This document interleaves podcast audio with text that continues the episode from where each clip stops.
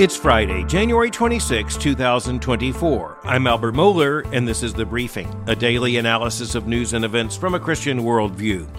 You know, sometimes it's important for us to recognize patterns, and one of those patterns is seeing that for every denial of a religious doctrine in a secular age, some secular doctrine that at least shadows the same purpose or substance tends to show up. So, even in a psychotherapeutic age, if you don't have a doctrine of sin, then you have some idea of some kind of psychotherapeutic diagnosis. Something's gone wrong. And frankly, you have to have some category for moral behavior that we all, at least all sane people, recognize is morally wrong.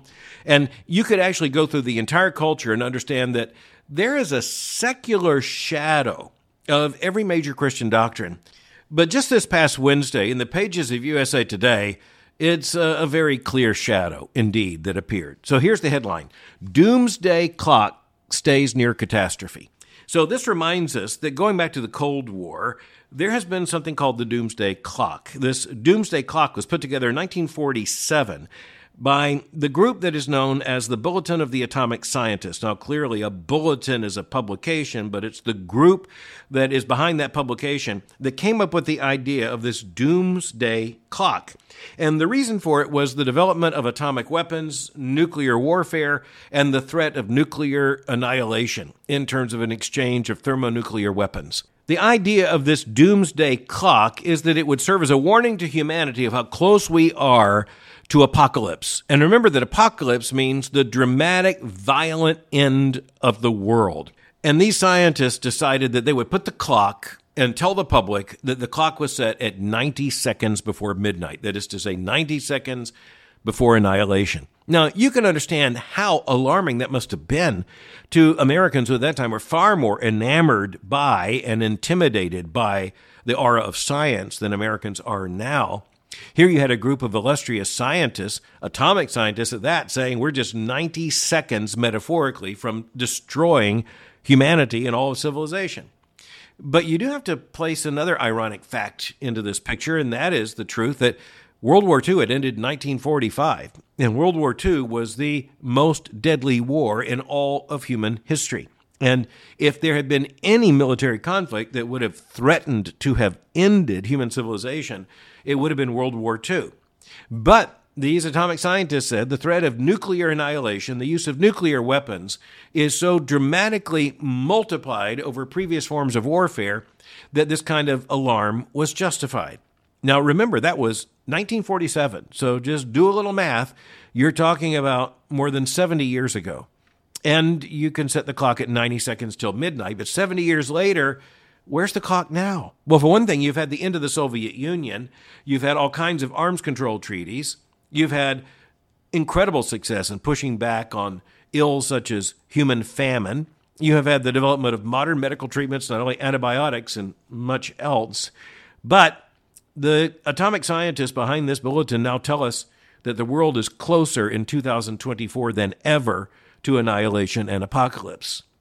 Now, what are we to do with this? Well, we need to ask the question what exactly are they pointing to? What do they know that we need to know about the threat of this kind of apocalypse? Well, we are told that the threats could include nuclear war, climate change, and perhaps even artificial intelligence.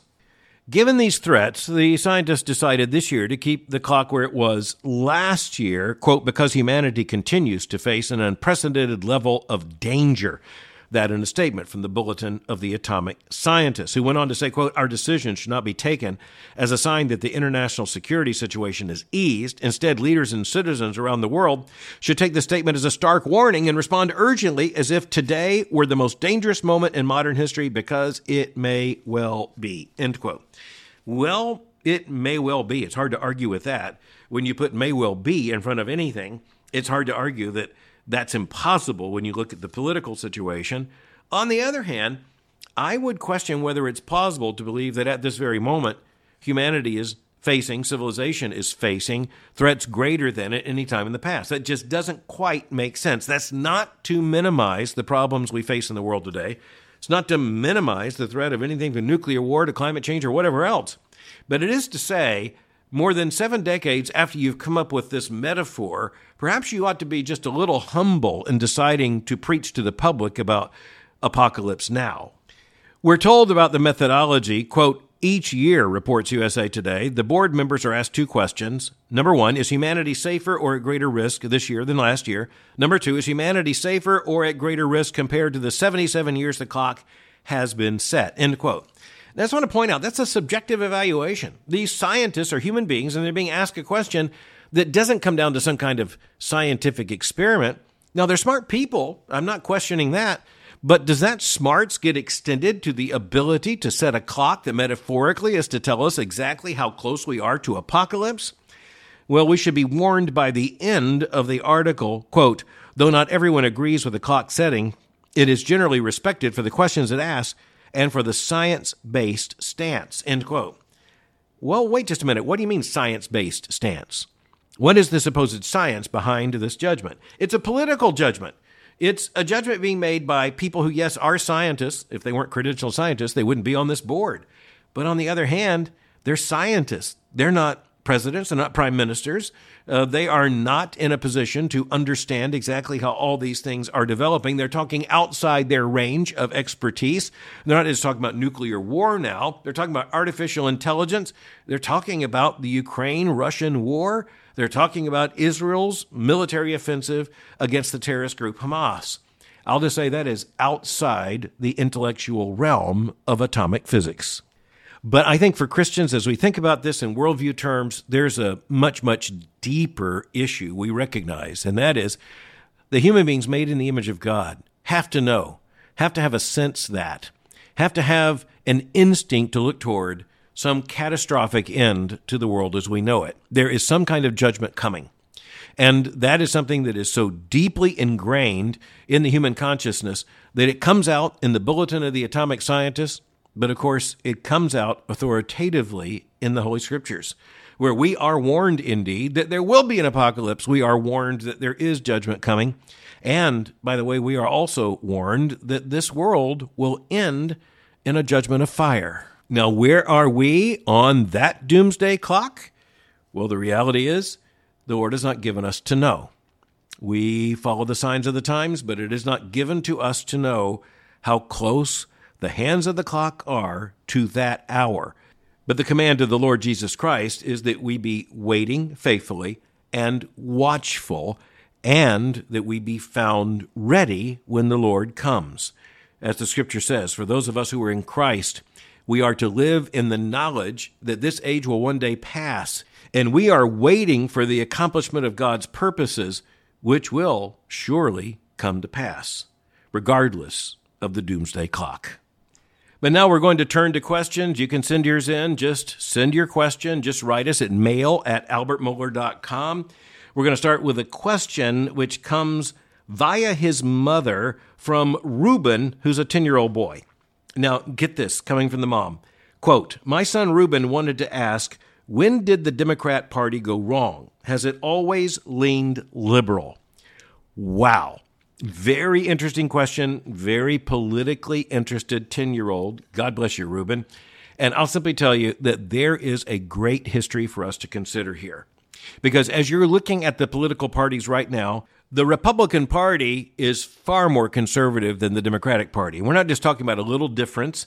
There was a time back in 1968 to 1972 when George Wallace was saying that there's not, quote, a dime's worth of difference between the Democrats and the Republicans. Well, there's a lot more than a dime's worth of difference right now. There's a huge difference, a huge worldview chasm on issue after issue, just to take the issue of abortion. But it hasn't always been this way, and the parties haven't always lined up this way. So Reuben asked the question Were the Democrats always liberal? And the answer is well, probably some of them were, but in terms of the mainstream of the party, no, it wasn't so liberal. And so, Reuben, you asked the question. I'm going to tell you, and I'm thrilled by the way you asked the question. If you were to go back to say the year 1960, now, Reuben, let me shock you. I was alive then. I was a baby, but I was alive then. If you were to go back to the year 1960, there really wasn't much difference between the Republican and the Democratic parties. As a matter of fact, sometimes I take the political platforms, that's the stated ideas of the two parties in 1960, and uh, I just show students you can't tell the difference. If you just change the cover sheets, it's really hard to tell. But all that began to change by the end of the 1960s. That was the decade when so many issues exploded in the United States. You had the anti war movement, far more powerful in the Democratic Party than in the Republican Party. You had the drug issue. You had a moral liberalization that took place, which Reuben simply means there were people who were saying, out with the old moral rules, we demand a new set of rules. You had riots on American college campuses.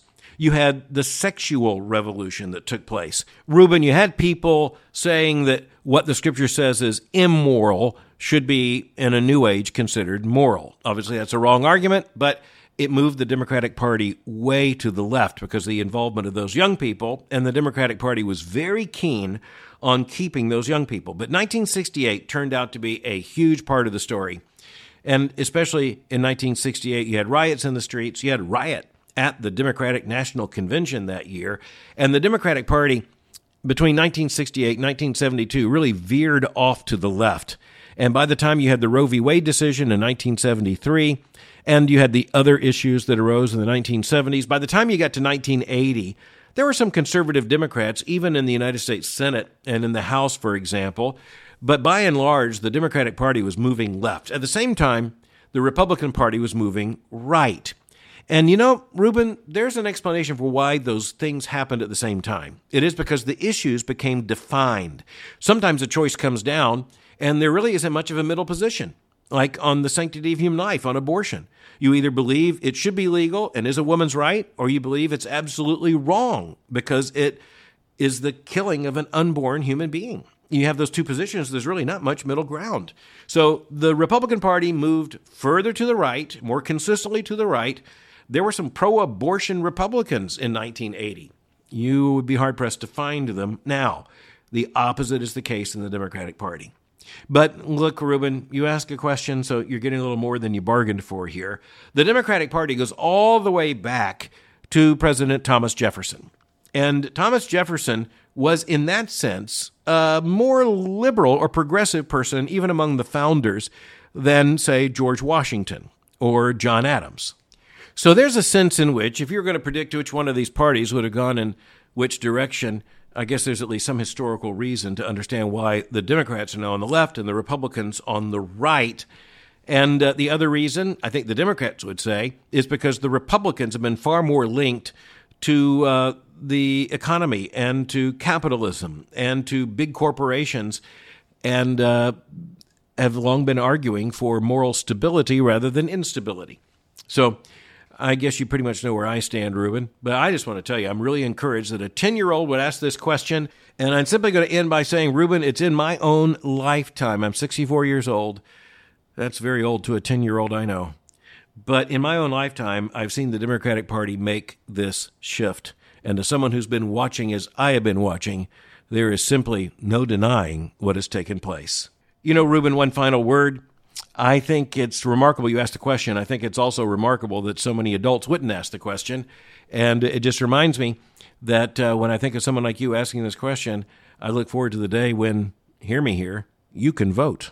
Now I want to turn to a question from a dad uh, writing from Toronto in Canada. Matthew's asking the question, and uh, I appreciate the fact, Matthew, you're a listener to the briefing. Here's what he says my question has to do with productivity and the life of the mind. As a 30 something professional in banking and finance, a husband, and a father of two boys, I have a busy, demanding schedule.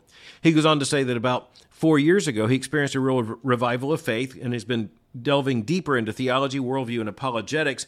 He goes on to say he craves this study and wants to do more, but then he writes honestly, quote, "My busy schedule prevents me from spending as much time on this as I would like, and as a result, I wonder how I might make better use of my time uh, become more productive.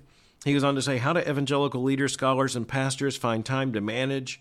Uh, I'll just simply summarize by saying all of this. Well, Matt, thanks for asking the question. And uh, I really appreciate the fact that you want to be faithful in all the arenas of the spheres of your life, in your profession, uh, in your marriage, in your family with your two boys, and, and uh, also in your church. And I want to say that I think God calls us to faithfulness in proper proportion which is to say, I really am glad that you're so interested in theology, doctrine, apologetics. And uh, I do just want to encourage you to study those things and uh, and and learn to be a better thinker in all those ways. Dive deeper into all those things. But I want to speak to you as a 64 year old. I said that to Reuben. Now I'll say it to you. I did not do when I was in my 30s with two small children many of the things I do now. Uh, there are times and seasons. And I'm not going to go into exactly how I do what I do. I'll talk about that another time. I'll simply say, I want to speak to you, you know, heart to heart and say, I'm so thankful for this hunger that is in you. And I believe you will use whatever time the Lord gives you uh, to be faithful in uh, developing as a Christian thinker uh, in terms of worldview analysis, in terms of apologetics and learning doctrine and studying the scriptures. And uh, I think there are times and seasons in life. And right now, you're building a career, you're building a marriage, you're building a family. You've got two, you've got two boys in your house, and uh, right now they are your project. And uh, you know, there's more to it than that, but you also know what I'm saying with a smile on my face.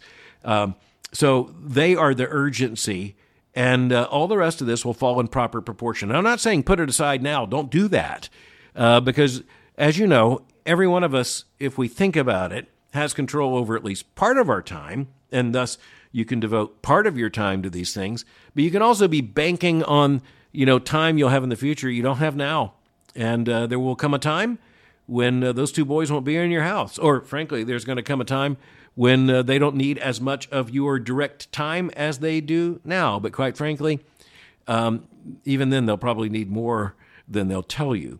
So, just looking at this, I'll say, I want to honor you as a husband and a father, as a Christian and as a churchman, and say, all these things will fall in proper proportion. God does not expect us to do what uh, would require, uh, just say, a, a malformation of our priorities. He gives us the priorities as well.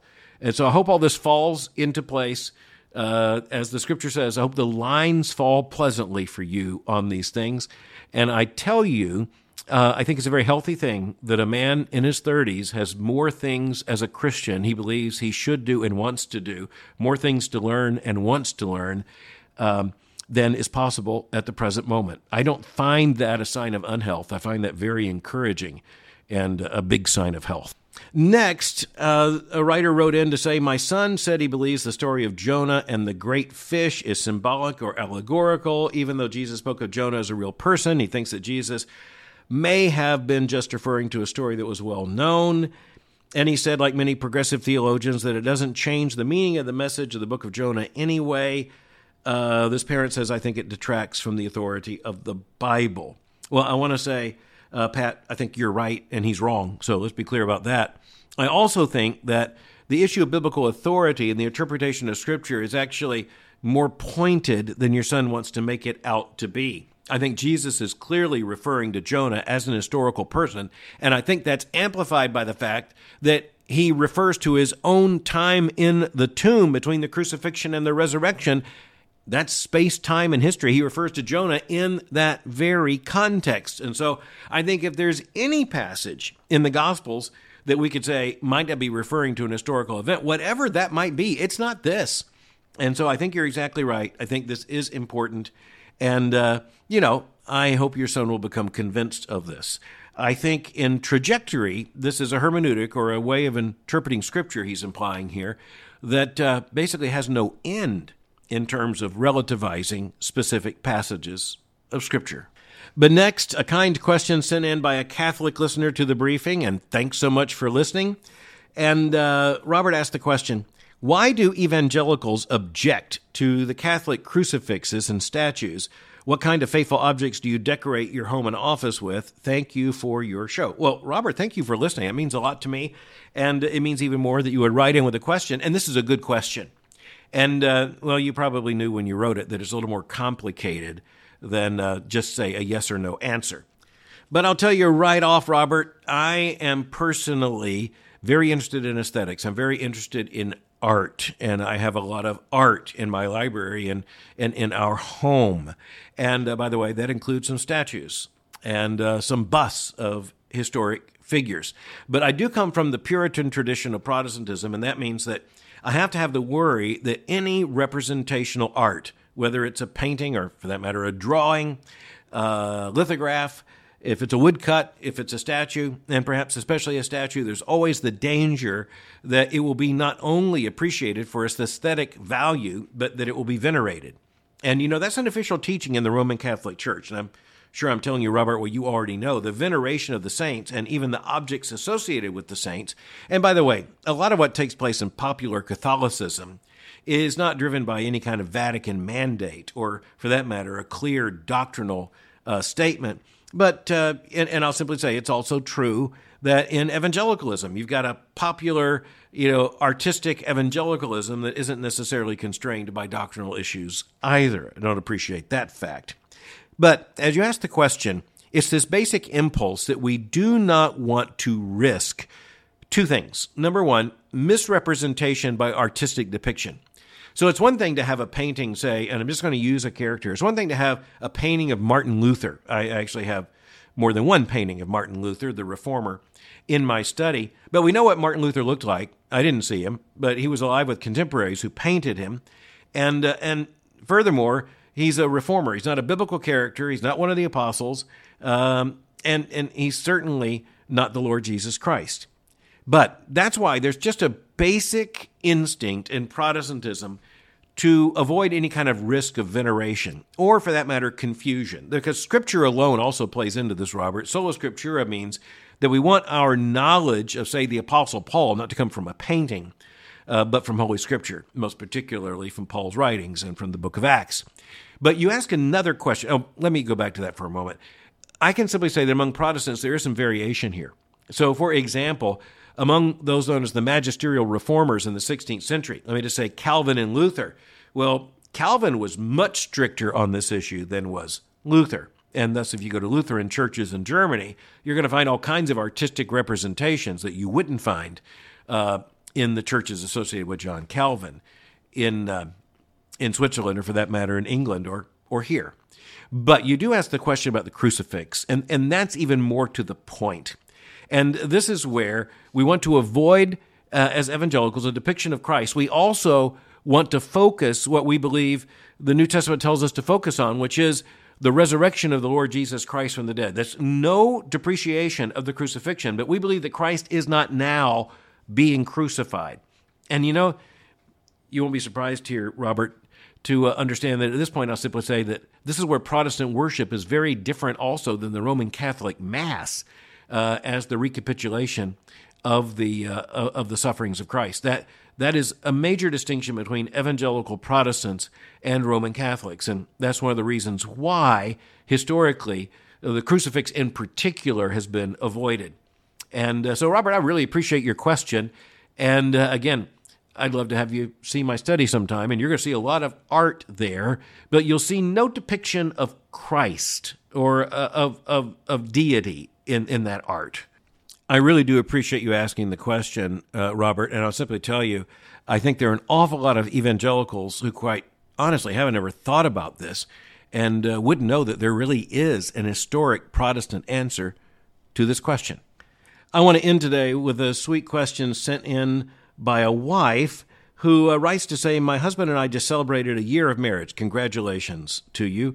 Uh, she goes on to say, He's 30 and I'm 27. I wanted to ask a question that we've been wrestling with since being married. Is it sinful for Christian couples to not desire to have children? And, uh, you know, there's more to the question that's asked here, but I'm just going to stop there because that's a good summary. And I just want to say to you, I'm not going to mention the name, but I want to say that this is where I think uh, the loss of the Christian worldview among many Christians is, is one thing for it to be lost in the larger world. It's another thing for it to be lost in the church among Christians. The comprehensiveness of the biblical worldview uh, reminds us, for example, of uh, what is called the unity of the goods, which is to say, when God gives us something good and He gives it as a thing, we're not to try to take that thing apart. And here's where I want to say that when God gave us the thing, the institution we call marriage, He gave us the conjugal act, which is the marital act. It came with multiple dimensions uh, the dimension of unity, the dimension of passion, you know, other things that are, are well known in terms of the goods of marriage. But one of the goods of marriage is procreation. And thus, the Christian worldview is pretty consistently said, and I think, if anything, it's an understatement, pretty consistently said throughout two millennia of Christian history that every Christian marriage should be open to the gift of children. So I'm not telling you that I know how many children a Christian couple should be obligated to have. I'm not saying that. I'm in a position to say, either in general or to a specific couple, that I know how many children the Lord would intend you to have. I will say that if uh, if you have two people who are Christians and they marry and they're within the reproductive age span, I think the expectation is that that marriage should be open to the gift of children. And you know, that's historic language. I'm simply going to rest on that language. I think it really does say what I mean to say, and that is that every marriage should be open to the gift of children. And by the way, I would even say that to a couple of 80 year olds marrying, because, I mean, after all, we have read the book of Genesis and we know about Abraham and Sarah. It's not expected, but uh, we're in no position to say it hasn't happened. So, again, I am just so appreciative of the questions sent in by listeners, and I'll look forward to more questions, Lord willing, next week. Thanks for listening to the briefing. For more information, go to my website at albertmohler.com. You can follow me on Twitter by going to twitter.com forward slash Albert Mohler. For information on the Southern Baptist Theological Seminary, go to sbts.edu. For information on Boyce College, just go to boycecollege.com. I'm speaking to you from Jacksonville, Florida, and I'll meet you again on Monday for the briefing.